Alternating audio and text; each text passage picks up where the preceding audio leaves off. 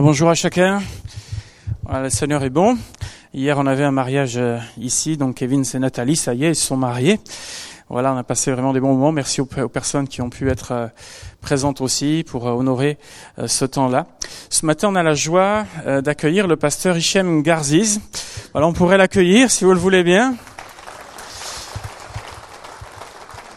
Il est pasteur donc dans la ville de Villeneuve-sur-Lot. Et donc, euh, ça fait maintenant quelques années, voilà, qu'ils servent le Seigneur avec son épouse là-bas. Et puis, ils ont donc une particularité, c'est qu'ils ont ouvert une école chrétienne dans cette ville, euh, là-bas. Donc, euh, et ce matin, il va pouvoir un petit peu, en, deux temps, donc à la fois nous parler un petit peu du, du projet qui a été le leur d'ouverture de cette école, et puis bien sûr nous donner le conseil de la parole de Dieu. Que le Seigneur le bénisse au milieu de nous, et que vraiment ce soit un temps, un temps béni. Voilà. Bienvenue à Hichem.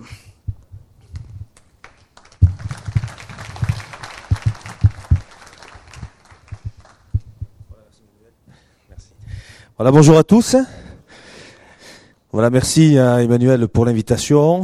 Euh, je suis content de voir quelques visages que je connais, mais je suis aussi content de voir eh bien des personnes que je ne connais pas. Vous savez, euh, quand euh, je vais dans une autre assemblée, j'ai tendance à dire eh bien que de, entre vous et moi, c'est moi le plus heureux.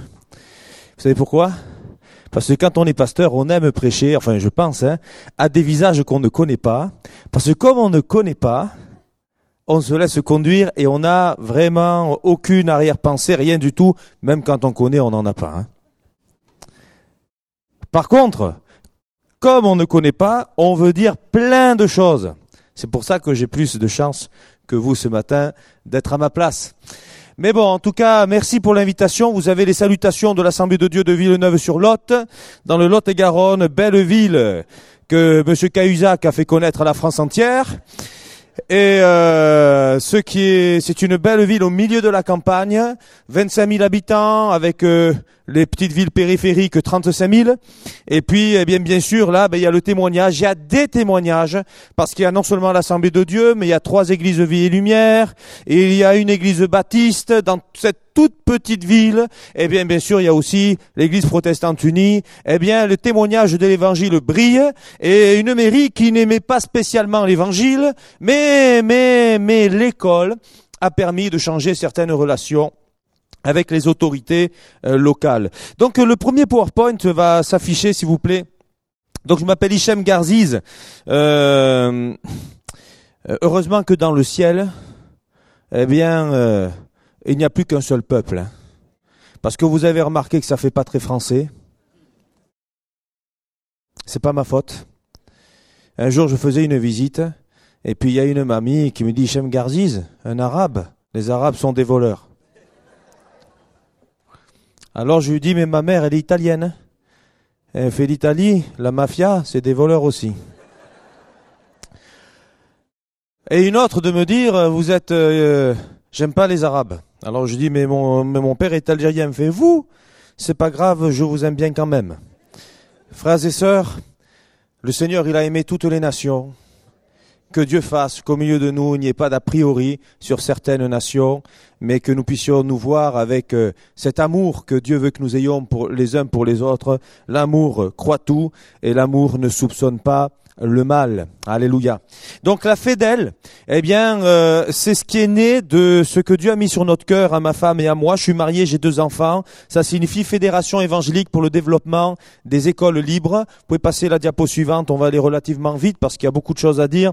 Nos missions, c'est d'accompagner les créations d'écoles, former les conseils d'administration, former les enseignants et directeurs, sensibiliser les chrétiens sur les besoins et menaces qui touchent l'éducation. Neuf enfants sur dix, selon les chiffres du CNEF, quittent l'église après avoir fini leur scolarité. C'est énorme. 88% précisément, selon les, derniers chiffres.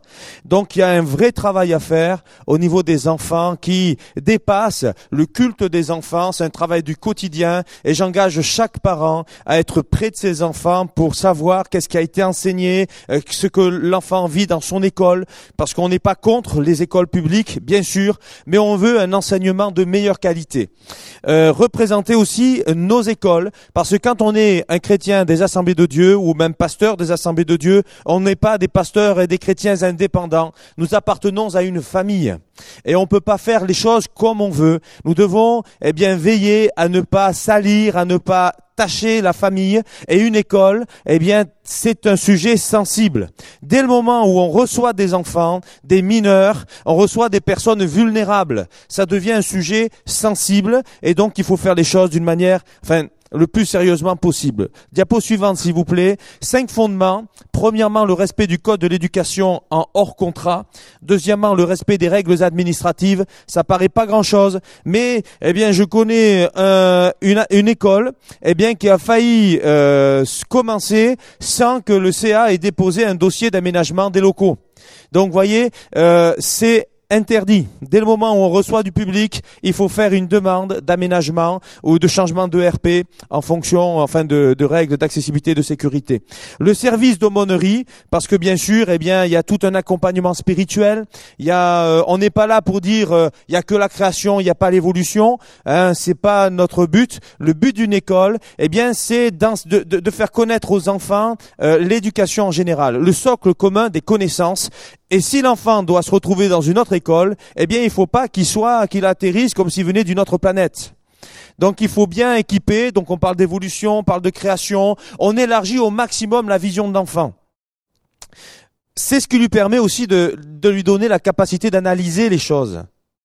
C'est comme les Romains avec les Grecs. Quand l'Empire romain a conquis l'Empire grec, les Grecs disaient que la, planète était ronde, les Romains disaient qu'elle était plate. Et au bout d'un moment, eh bien, on a cette image des Romains qui tapent sur la, table et qui disent, c'est nous les plus forts, donc c'est nous qui avons raison. Ça marche pas comme ça. Donc euh, il faut amener l'enfant à savoir analyser, à savoir réfléchir. Eh bien, c'est aussi le travail d'une école, c'est le travail des enseignants. Euh, des enseignants qui savent pas réfléchir, eh bien, ils n'ont pas leur place euh, dans une école. Je m'excuse de le dire comme ça, j'espère ne choquer personne, mais ça fait partie de la réalité. Si je ne suis pas capable d'analyser, comment vais-je pouvoir transmettre cette capacité à ceux qui formeront, eh bien, les citoyens de demain?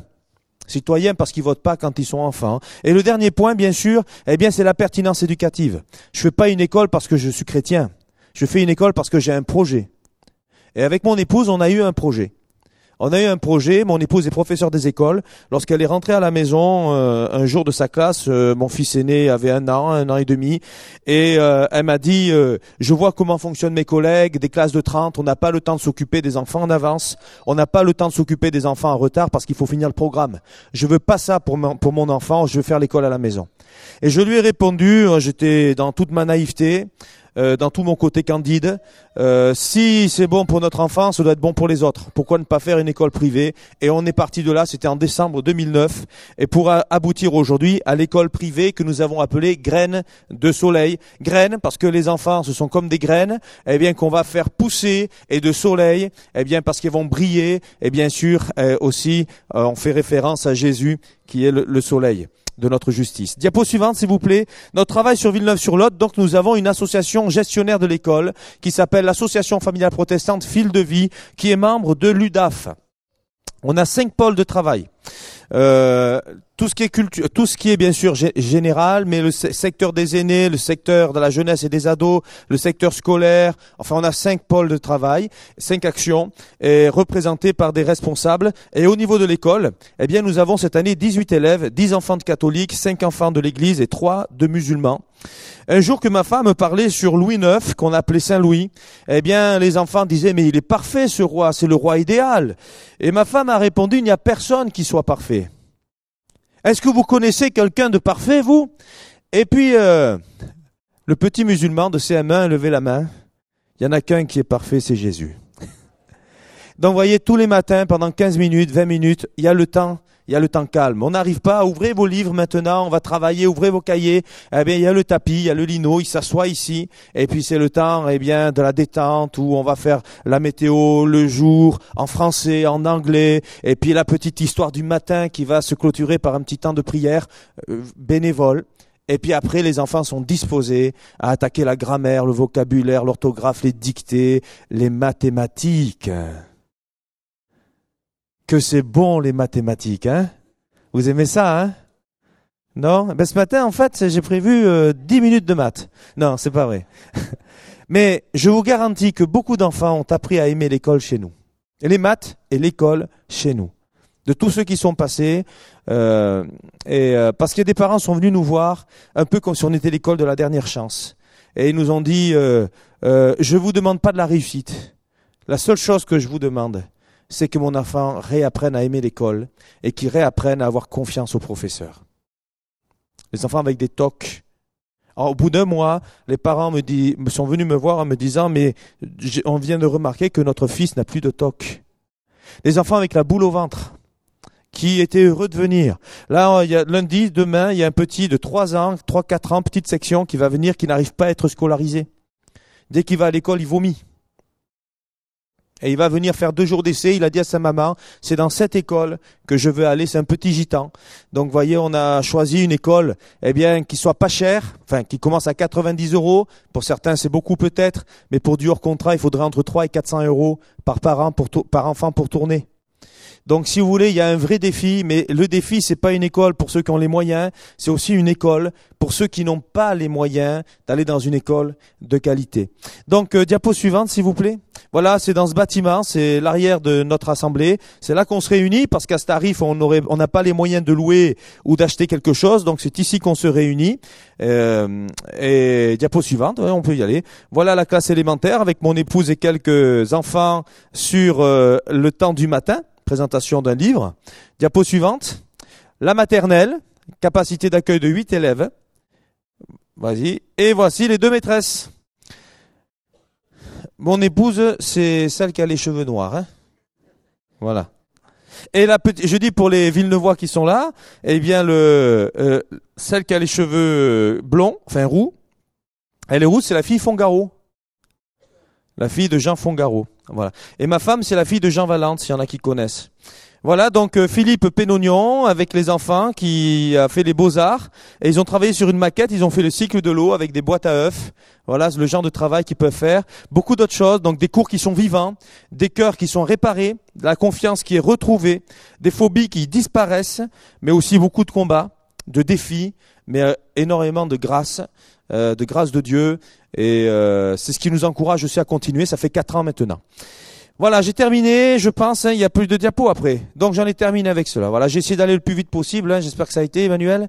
Voilà, maintenant on va passer à la parole. Alors le, choix du message que j'ai préparé pour vous ce matin, c'est le poids des mots. Et euh, parce que bien les mots, ils ont un sens. Ils ont un sens, euh, que ce soit les mots qu'on utilise tous les jours, euh, mais que ce soit aussi les noms que l'on donne. Les mots ont du sens et on va partager sur ce thème et, avec comme base de lecture l'épître de Jacques au chapitre 3 lorsqu'il nous parle de la langue.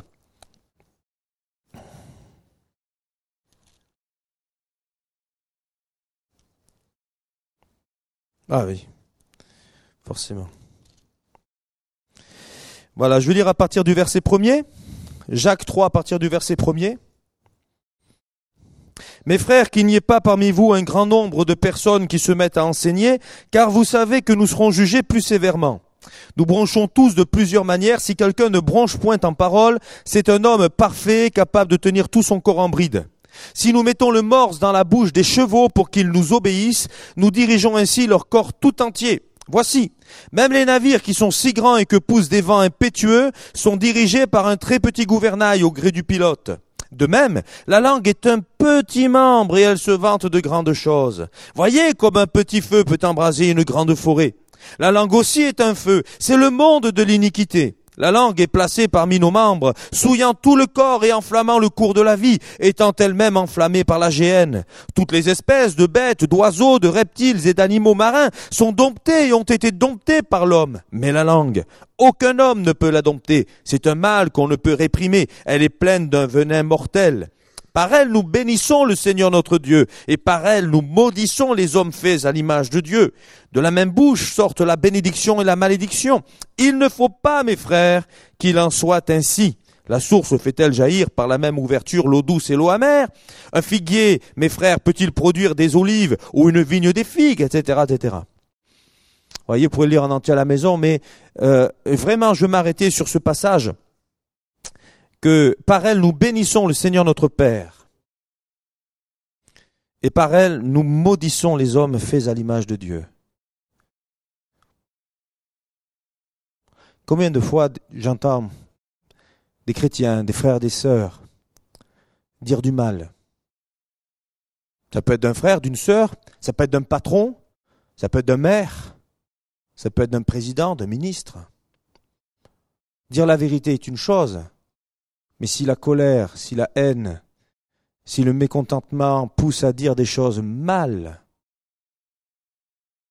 par elles nous maudissons les hommes faits à l'image de Dieu. De la même bouche sortent la bénédiction et la malédiction. Que notre bouche serve à bénir. Il ne faut pas, mes frères, qu'il en soit ainsi. J'aimerais paraphraser cette deuxième partie de verset. Je ne dis pas Amen. Il ne faut pas, mes frères, qu'il en soit ainsi. Qu'il en soit ainsi, c'est Amen. Donc je ne dis pas Amen à ce fonctionnement. J'aimerais parler du poids des mots. Des, adultes encore qui ont été marqués par des mots qu'ils ont entendus enfants. Je suis nul, je n'arriverai à rien, je suis un bon à rien, je pourrai jamais garder un travail. Comment est-ce que je pourrais me marier avec tout ce qu'on m'a dit sur moi, avec l'image que je me représente de moi-même? Les mots nous donnent une image de nous-mêmes. Passez à la diapo suivante. La langue de Voltaire, c'est la langue française. Nos origines, elle est issue bien sûr du non seulement du latin mais, aussi du grec ancien dans notre monde, moderne. Une langue qu'on essaie de changer, d'évoluer, qui évolue avec le temps. Est-ce qu'il y a quelqu'un qui a plus de 90 ans ici? Non? Plus de 80 ans? Il y en a? Ah, c'est au deuxième? Bon. Est-ce qu'il y a un jeune qui a moins de 20 ans? Là-bas, là-bas. Levez-vous, levez-vous. Ah, vous devez le savoir. Savez-vous ce qu'est un aiguillon? Vous savez pas? Un aiguillon? Un aiguillon, c'était un pic pour faire avancer les bœufs. L'aiguillon de la mort, un pic pour faire avancer les bœufs. Alors s'il y avait quelqu'un depuis 90 ans, je lui aurais vu, je lui aurais dit, savez-vous ce qu'est un microprocesseur? Elle m'aurait dit non. Donc on voit que la langue française, c'est une langue vivante, c'est une langue qui évolue. Il y a des mots qu'on n'utilise plus. Il y a des mots qu'on utilise aujourd'hui encore, des mots issus du latin, mais des mots issus du grec ancien. Aucun rapport avec l'hébreu ou l'araméen. Et pourtant, dans la Bible, l'Ancien Testament a été écrit en arabe hébreu, le Nouveau en grec. Et là aussi, on verra qu'il peut y avoir des, des fluctuations. On va passer à la diapo suivante, s'il vous plaît. La menace, qui pèse sur la compréhension de la langue, c'est important de se comprendre il y a quelques années, il y a deux ans, un peu plus, deux ans et demi, je parlais avec une trentenaire. Pendant quatre mois, au bout de quatre mois, j'ai réalisé qu'elle ne comprenait pas ce que je lui disais. On parlait la même langue. Elle me disait oui, oui, oui. Et quand je lui ai demandé de me ressortir ce que je lui avais dit, je réalisais qu'elle ne comprenait pas ce que je lui disais. Elle a compris les mots. Le problème aujourd'hui avec certaines méthodes qu'on utilise, comme la méthode semi-globale, c'est qu'à force de photographier des mots, d'apprendre des phrases par cœur, des mots par cœur, il n'y a plus aucune compréhension de l'origine du mot. On modifie l'orthographe. Les, les, accents circonflexes, eh bien, ils ont été mis à la place des S qui suivaient. On parlait il y a quelque temps de ne plus enseigner le latin et le grec à l'école. Mais comment comprendre l'origine de la langue française. Si, eh bien, on enlève l'histoire des mots.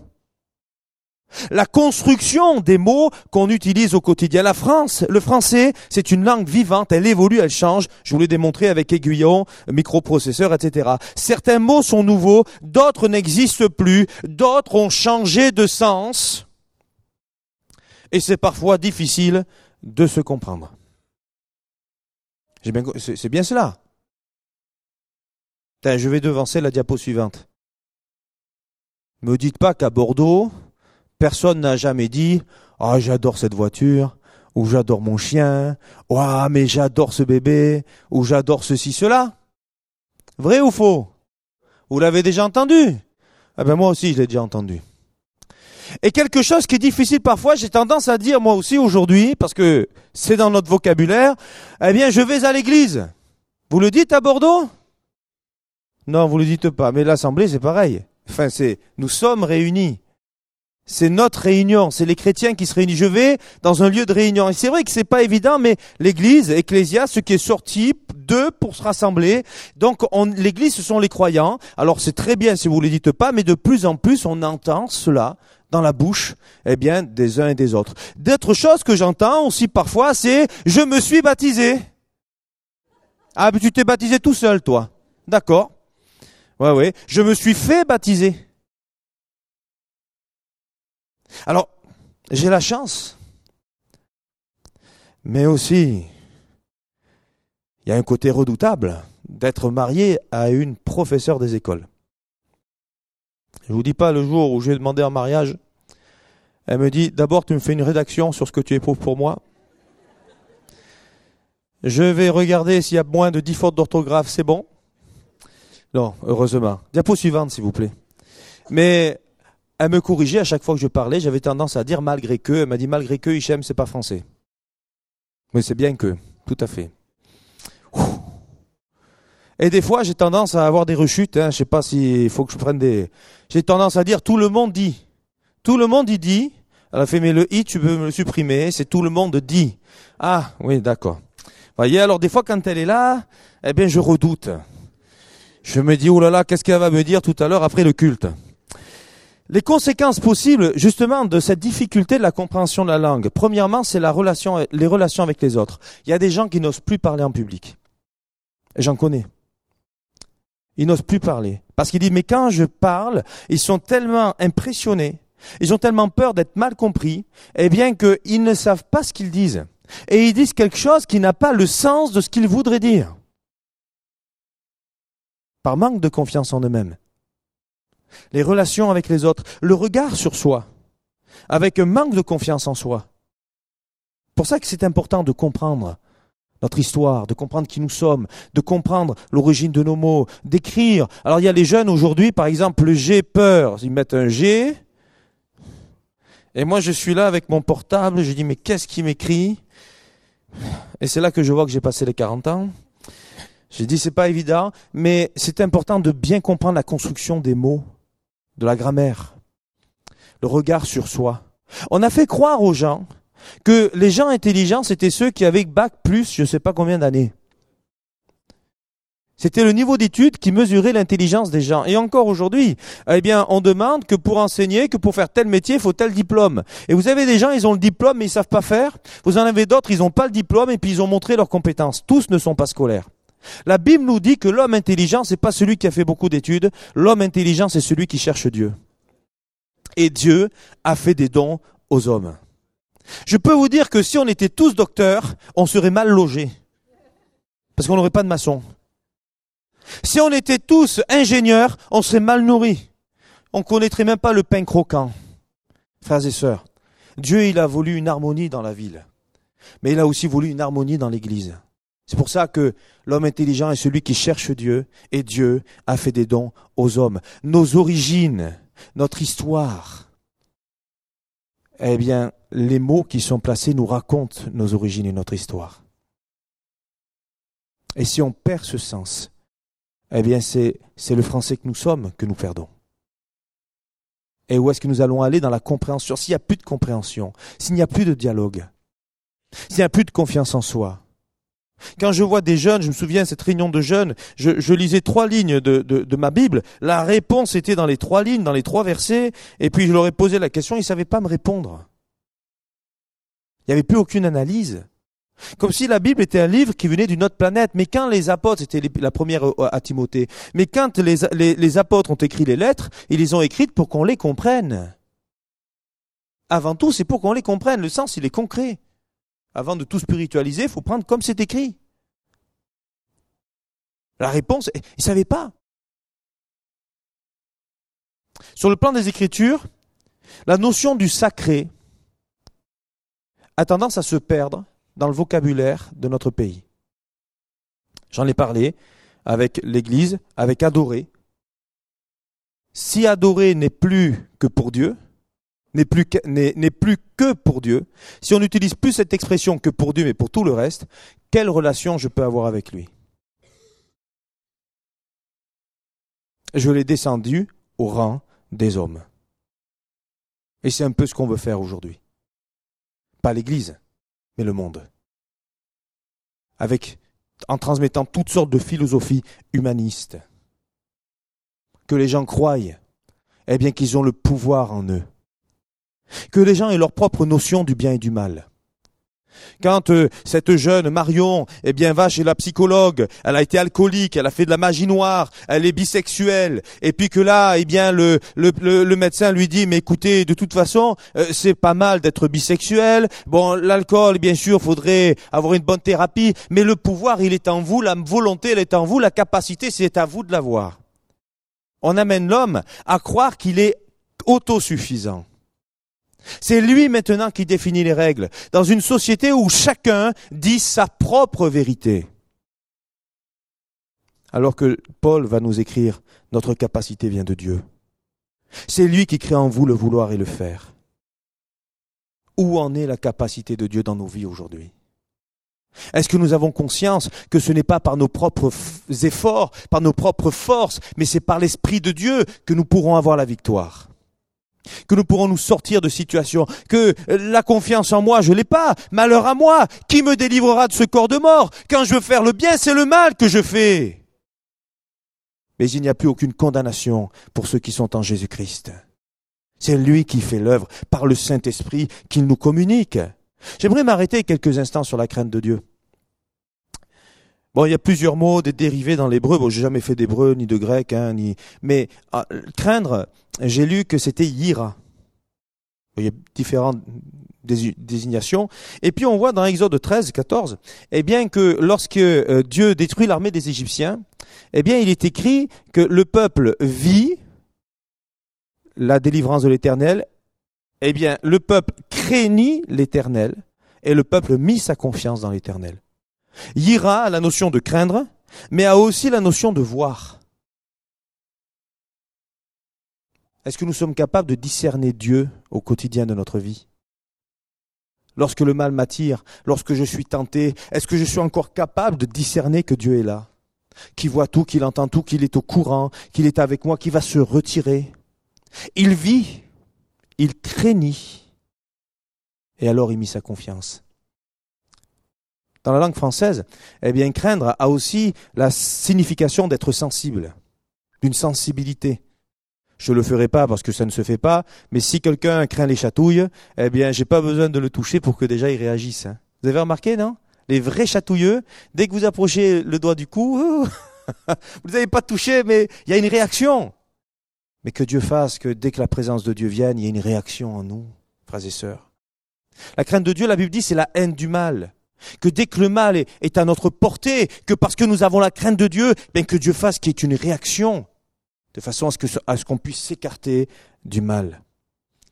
La crainte de Dieu, le mot craindre en grec, c'est phobos. La phobie, la terreur. L'amour parfait bannit la crainte, nous dit Jean. Mais quelle différence entre craindre, voir, et la terreur? Hélène Ballarin-Ducasse, que certains doivent connaître, qui a traduit le Nouveau Testament du grec en langue naoudom, me disait certainement qu'il n'y avait pas de mot grec, qui était un monde païen, euh, où il y avait le panthéon, avec toutes sortes d'idolâtries, il n'y avait pas l'équivalent du mot craindre hébreu en grec. Alors ils ont choisi un mot qui pouvait le plus y ressembler. Quand on change de langue parfois, eh bien on change aussi le sens. Il faut revenir aux origines. Il faut revenir à la parole. Faut comprendre qu'il y a des mots qui se perdent, que la notion du sacré, elle est menacée. Lorsque je lis Acte 2, 43, Acte 5, 11, 12, ce qui suit la crainte de Dieu, et la crainte s'empara de chacun, et il se fit des miracles et des prodiges parmi les apôtres. Je n'ai pas besoin d'aller ailleurs. Quand Dieu est là, tout devient possible. Diapo suivante, s'il vous plaît. L'importance de l'usage de la langue. Par elle, on bénit, mais par elle, on maudit aussi. Que Dieu fasse qu'il n'en soit pas ainsi dans l'Église. Que l'on bénisse toujours son pasteur. À Villeneuve, il le bénisse, le pasteur. Hein oh là là. Alléluia. Que euh, que l'on bénisse ceux qui ont des responsabilités, les musiciens, les chantres, ceux qui font le ménage, que l'on se bénisse les uns les autres. L'Église est appelée à bénir. L'importance de la parole. La parole a été personnifiée en Jésus. La Bible met l'accent. Sanctifie-les par ta parole. Ta parole est la vérité. La parole a été faite chair. La foi vient de ce qu'on entend. Ce qu'on entend vient de la prédication, de la parole de Christ. Elle engendre la foi. Dieu a choisi la folie de la prédication pour sauver les perdus. C'est la parole que les perdus entendent qui peuvent les sauver. Alléluia. La parole est importante, mais il faut qu'il y ait une cohérence entre ce que je dis et ce que je vis. Jusque dans les noms que l'on donne. Les noms que l'on donne à nos enfants sont des bénédictions ou des malédictions ou rien du tout. Parce qu'il faut être équilibré quand même. Hein. Mais imaginez, il n'y a pas des Madame et Monsieur Golan ici. Non? Imaginez que Madame et Monsieur Golan appellent leur fils Henri. Franchement, quand même. Et qu'en classe, eh bien, l'appel est fait en rigolant, s'il vous plaît. En rigolant, vous allez être puni. Ça fait pas sérieux. Ça vient pas de moi, hein. c'est un homme qui s'appelait Henri, qui a écrit son, mail en rigolant. Alors quand je le lisais, j'ai pas calculé, mais un jour que je l'ai dit à voix haute, ah, oh que c'est drôle. On a entendu parler de, de Mégane Renault. Mais la Bible est pleine d'exemples. Diapo suivante, s'il vous plaît. Moïse, sauvé des eaux. Croyez pas que quand il regardait la princesse qu'il a adoptée, mais pourquoi tu m'as appelé sauvé des eaux? Et là, l'histoire était racontée. L'espérance allait avec. Il avait été nourri par sa vraie mère. Et puis le sevrage se faisait pas six mois à l'époque. Ça faisait plus, à quelques années. Son histoire, il avait déjà entendu. L'Épître aux Hébreux nous dit qu'il pensait qu'il le reconnaîtrait en tuant l'Égyptien, mais non. Non. Sauvé des eaux. Jacob, franchement, usurpateur. Viens, usurpateur, on y va. Faut le porter, ce nom. Mais là-bas, euh, il a été aussi usurpateur lui-même. Hein. il y avait, il y avait une tare de famille là-dedans on lègue ce que l'on est. On transmet ce que l'on est, frères et sœurs, c'est important. L'exemple, le modèle dans la maison. Il a trompé. Il a été enseigné à tromper. Il était dans une famille de trompeurs. Jusqu'au jour où il n'en pouvait plus, il a cherché Dieu. Et Dieu a changé son nom. Et il dit qu'à celui qui persévérera, celui qui sera fidèle, il lui donnera un nom nouveau. Nous aurons un nom nouveau, nous aussi. Élie, ah Élie, c'est mon préféré. L'éternel est Dieu.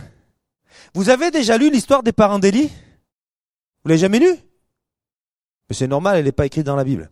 Mais en, pleine période d'idolâtrie, c'est fascinant.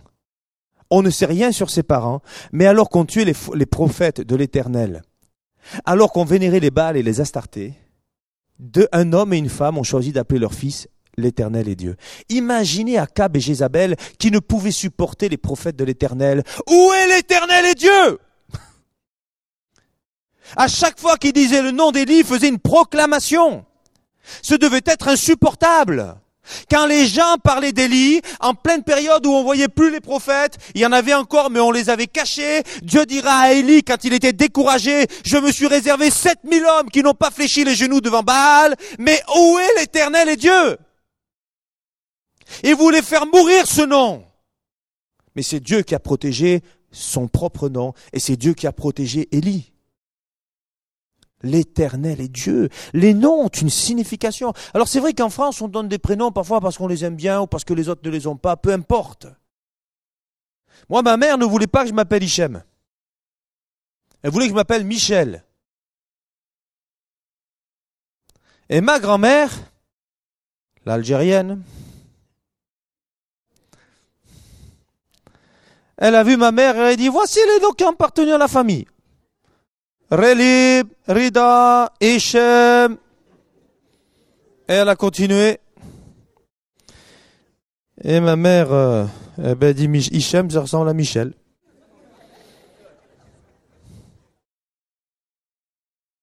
Voilà. Mais c'est pas ma faute. Enfin, je l'aime bien quand même, mon prénom. Hein. Hichem. Mais là, on donnait des noms qui avaient une signification. Imaginez Jésus. Celui qui sauve. Sauveur. Sol, qui veut dire élevé, qui a été enseigné par récompense de Dieu. Vous savez qui c'est récompense de Dieu? C'est Gamaliel. Mais il s'appelait comme ça. Eh bien, quand il a eu la révélation de toute sa misère, de combien il a fait souffrir l'Église et le Christ lui-même, il a changé son nom. Ne m'appelez plus élevé, appelez-moi petit. Que les noms sont importants, frères et sœurs. On ne se rend pas toujours compte. Mais dans l'histoire de la Bible, on voit l'importance. Mais pourquoi Emmanuel? Pourquoi Emmanuel, Jésus? C'est pas la même chose. Parce que nous, on l'entend comme ça. Mais Dieu parmi nous, c'est Dieu qui sauve. Allez, on va passer à la conclusion, s'il vous plaît. À plusieurs reprises, nous voyons que la parole nous engage. Que ton oui soit oui, que ton non soit non. Tu ne prononceras pas le nom de l'Éternel ton Dieu en vain. Attention aux vœux faits à Dieu que nous ne tenons pas. Que nous fassions partie de ceux qui bénissent et non pas le contraire. Alors voyez, en faisant une école aussi, ben, ce qu'on cherche, c'est à redonner une notion du sacré, redonner des notions de la langue française, redonner les valeurs, l'analyse, la compréhension de l'histoire, la géographie, de plein de choses, la découverte du monde que Dieu a créé, dans lequel il nous, a placés, parce que la vie c'est cela, la vie c'est pas de rester derrière un écran. Voyez, et c'est ça que Dieu veut pour nous. Va prier le Seigneur et puis je vais rendre la place à votre pasteur. Bon et tendre Père, merci pour ta parole, merci pour ces moments que l'on peut passer ensemble, dans ta présence avec toi. Tu es bon, tu es compatissant, tu es riche en bonté, lent à la colère, tu nous aimes, et si quelqu'un est infidèle, toi tu demeures fidèle et juste pour pardonner. Seigneur, euh, je veux prendre conscience de l'importance de l'usage de ma langue, mais aussi, Seigneur, eh bien, de la langue de mon pays, de façon à ce que l'évangile puisse être transmis le mieux possible à ceux qui ne te connaissent pas encore. Nous voulons te connaître. Si nous sommes là, Seigneur, c'est parce que nous voulons plus de toi. Et nous savons que c'est ta volonté. Parce que tu nous dis dans ta parole, eh bien, que tu veux sauver tous les hommes et tu veux qu'ils parviennent à la connaissance de la vérité. Tu veux, Seigneur, que nous soyons saints, à progression dans l'amour, que nous puissions nous abstenir, Seigneur, de toute chaîne, Seigneur mon Dieu, pour être vraiment libres. Mais comment être libre, Seigneur mon Dieu, si nous ne comprenons pas nos langages? Je te prie vraiment de bénir cet auditoire, de bénir cette ville, cette église, Seigneur mon Dieu, toutes leurs actions, dans le nom de Jésus, afin qu'ils puissent voir ta gloire. Merci, bon et tendre Père. Amen. Merci à Hichem pour euh, ce temps passé, euh, pour le poids des mots. Voilà qu'on remercie, on le prie vraiment de bien vouloir saluer. Euh, vraiment l'assemblée aussi de, de Villeneuve-sur-Lot. Voilà, quand on a une question concernant tout le, le projet d'école, c'est lui que l'on appelle, étant donné l'expérience maintenant qui a été euh, accumulée. On le remercie beaucoup pour sa disponibilité, en plus de son travail pastoral. Merci beaucoup, euh, en tout cas, à lui. Je vais laisser la place à, alors je crois que c'est Aurélie et, et je sais plus, et, et Dominique. Voilà, maintenant pour faire une annonce concernant donc notre propre projet ici.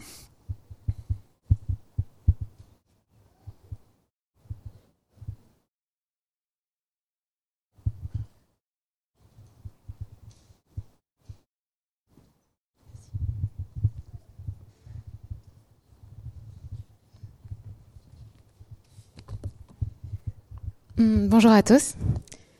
Alors merci Hichem pour euh, ce message et pour ta venue. Euh, J'espère que vous avez aussi apprécié que maintenant vous y voyez un peu plus clair aussi sur l'éducation chrétienne. Alors quelques nouvelles concernant le projet de l'école. Nous avons, nous avions proposé un objectif à atteindre de 600 euros pour l'achat de deux tableaux et d'une partie du matériel pédagogique et je vous remercie parce que, enfin, le conseil d'administration vous remercie parce qu'il a été atteint et même dépassé. Donc on, en, on a réussi à obtenir 735 euros alors qu'on avait initialement demandé 600 euros. Voilà. Donc merci, merci au Seigneur parce qu'il pourvoit et nous croyons encore qu'il va pourvoir pour ce projet.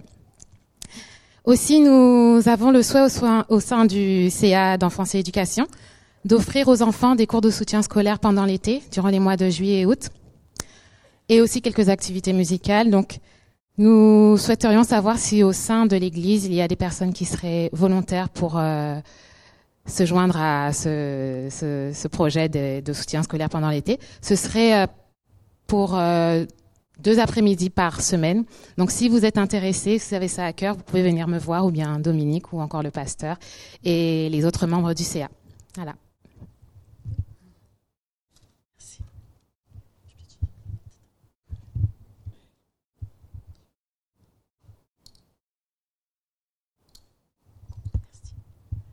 Voilà, bonjour. Alors moi, je voudrais vous expliquer un tout petit peu pourquoi dans deux semaines, nous faisons une pause café dans la salle annexe. On vous en a parlé la semaine dernière. Voilà, c'est un petit moment où vous pourrez prendre un café, un thé, mais c'est pas l'objectif de ce moment.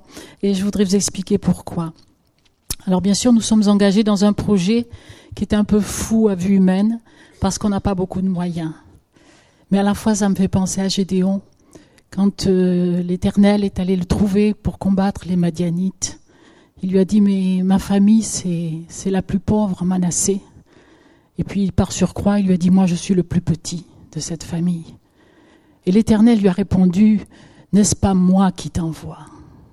Et je crois que notre Dieu est plein de ressources.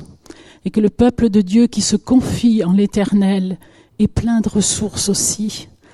Et c'est pourquoi nous nous engageons dans ce projet. Nous pensons embaucher pour l'ouverture deux enseignants qui seront rémunérés, mais l'école ne peut pas fonctionner qu'avec des enseignants. Et c'est un peu le, but de notre annonce aujourd'hui. Nous avons besoin que vous preniez ce travail à cœur. Pour fonctionner, nous avons besoin de nombreuses personnes en dehors du domaine de l'enseignement, pour l'assistance des enseignants en classe de maternelle, pour la garderie du soir, pour l'aide aux devoirs, la surveillance des repas, le nettoyage des locaux, l'accompagnement dans les sorties, l'apprentissage d'un savoir-faire, qui peut être le jardinage, l'informatique, le dessin, la couture, la cuisine, etc., musique, bricolage, calligraphie, et puis la préparation des fêtes de l'école. Donc tous ces domaines, voilà, ne sont pas forcément euh, et ne sont pas réservés qu'aux enseignants. Alors vous dites peut-être, je n'ai pas grand-chose à apporter. Ce n'est pas la peine que je me propose. Et moi, j'ai envie de vous dire en priorité, Dieu cherche parmi son peuple des gens de bonne volonté, des personnes dont le cœur est prêt à se mettre à la disposition de Dieu. Alors si vous avez entre les mains ne serait-ce qu'un grain de sénévé, Dieu va pouvoir le faire grandir. Lors de la multiplication des pains, André, frère de Simon-Pierre, dit à Jésus qu'un petit garçon avait cinq pains et deux poissons. Comment pouvait-on nourrir une foule avec ses cinq pains et ses deux poissons. Mais ce petit garçon, il a accepté de donner à Jésus son petit pique-nique. Il ne savait pas ce que Jésus allait en faire, mais il lui a donné. Jésus attend aussi notre offrande. Ça peut être une heure, deux heures, trois heures dans la semaine, une fois dans le mois, ou deux fois dans le mois, une fois dans la semaine, selon ce que Dieu vous mettra à cœur. Pour restaurer les murailles en ruine Néhémie a eu besoin de la mobilisation du peuple de Dieu. C'est pas l'affaire de quelques personnes, mais c'est tout le peuple. Nous voulons restaurer les valeurs du cœur de Dieu dans la vie de nos enfants, leur communiquer comment Dieu considère la création, la vie de l'homme, de la femme, des enfants sur la terre, ce qu'il a comme projet pour les êtres humains, comment il peut faire partie de leur quotidien. Moïse, au moment où le peuple a construit le tabernacle, a dit prenez ce qui vous appartient, prenez sur ce qui vous appartient une offrande pour l'Éternel. Tout homme dont le cœur est bien disposé apportera en offrande à l'Éternel de l'or, de l'argent, de l'airain, des étoffes, du fin lin, des poils de chèvre, du bois, de l'huile, des aromates, etc., etc. Mais si nous nous oublions quelque chose dans la préparation, lui, Dieu n'oublie rien. Moi, je suis euh, subjugué quand je vois tout ce qu'il a demandé à Moïse de préparer pour la construction du tabernacle. Rien n'est oublié, rien. Il sait très bien de qui et de quoi nous avons besoin pour ouvrir l'école. Aussi, nous vous proposons À la fin du culte, il y a donc Elisabeth et d'autres membres du CA qui vont vous remettre, pour ceux qui le désirent, un petit formulaire sur lequel nous vous précisons un petit peu ce que c'est que le bénévolat pour l'école ce que vous pourrez offrir à l'école. Alors, ce formulaire, c'est pas un engagement à l'heure d'aujourd'hui, c'est simplement pour savoir euh, qui dans l'Église peut nous offrir quelque chose au niveau du temps ou de ses compétences pour l'école. Alors, on vous propose de le prendre, de réfléchir, de prier surtout, parce que peut-être vous dites non, mais moi je suis pas intéressé, mais peut-être que Dieu est intéressé par vous pour que vous travaillez dans l'école. Donc prenez-le, réfléchissez, priez, et dans deux semaines, nous nous retrouverons dans la salle annexe. Et là, vous pourrez nous remettre ce petit formulaire, il y a le nom, l'adresse, les coordonnées. Nous serons là également pour répondre à toutes vos questions par rapport à ce travail, par rapport à l'engagement. Et je vous dis déjà merci au nom du CA pour ce que vous pourrez faire pour cette école, mais j'ai envie de vous dire, prenez-le vraiment à cœur. Merci.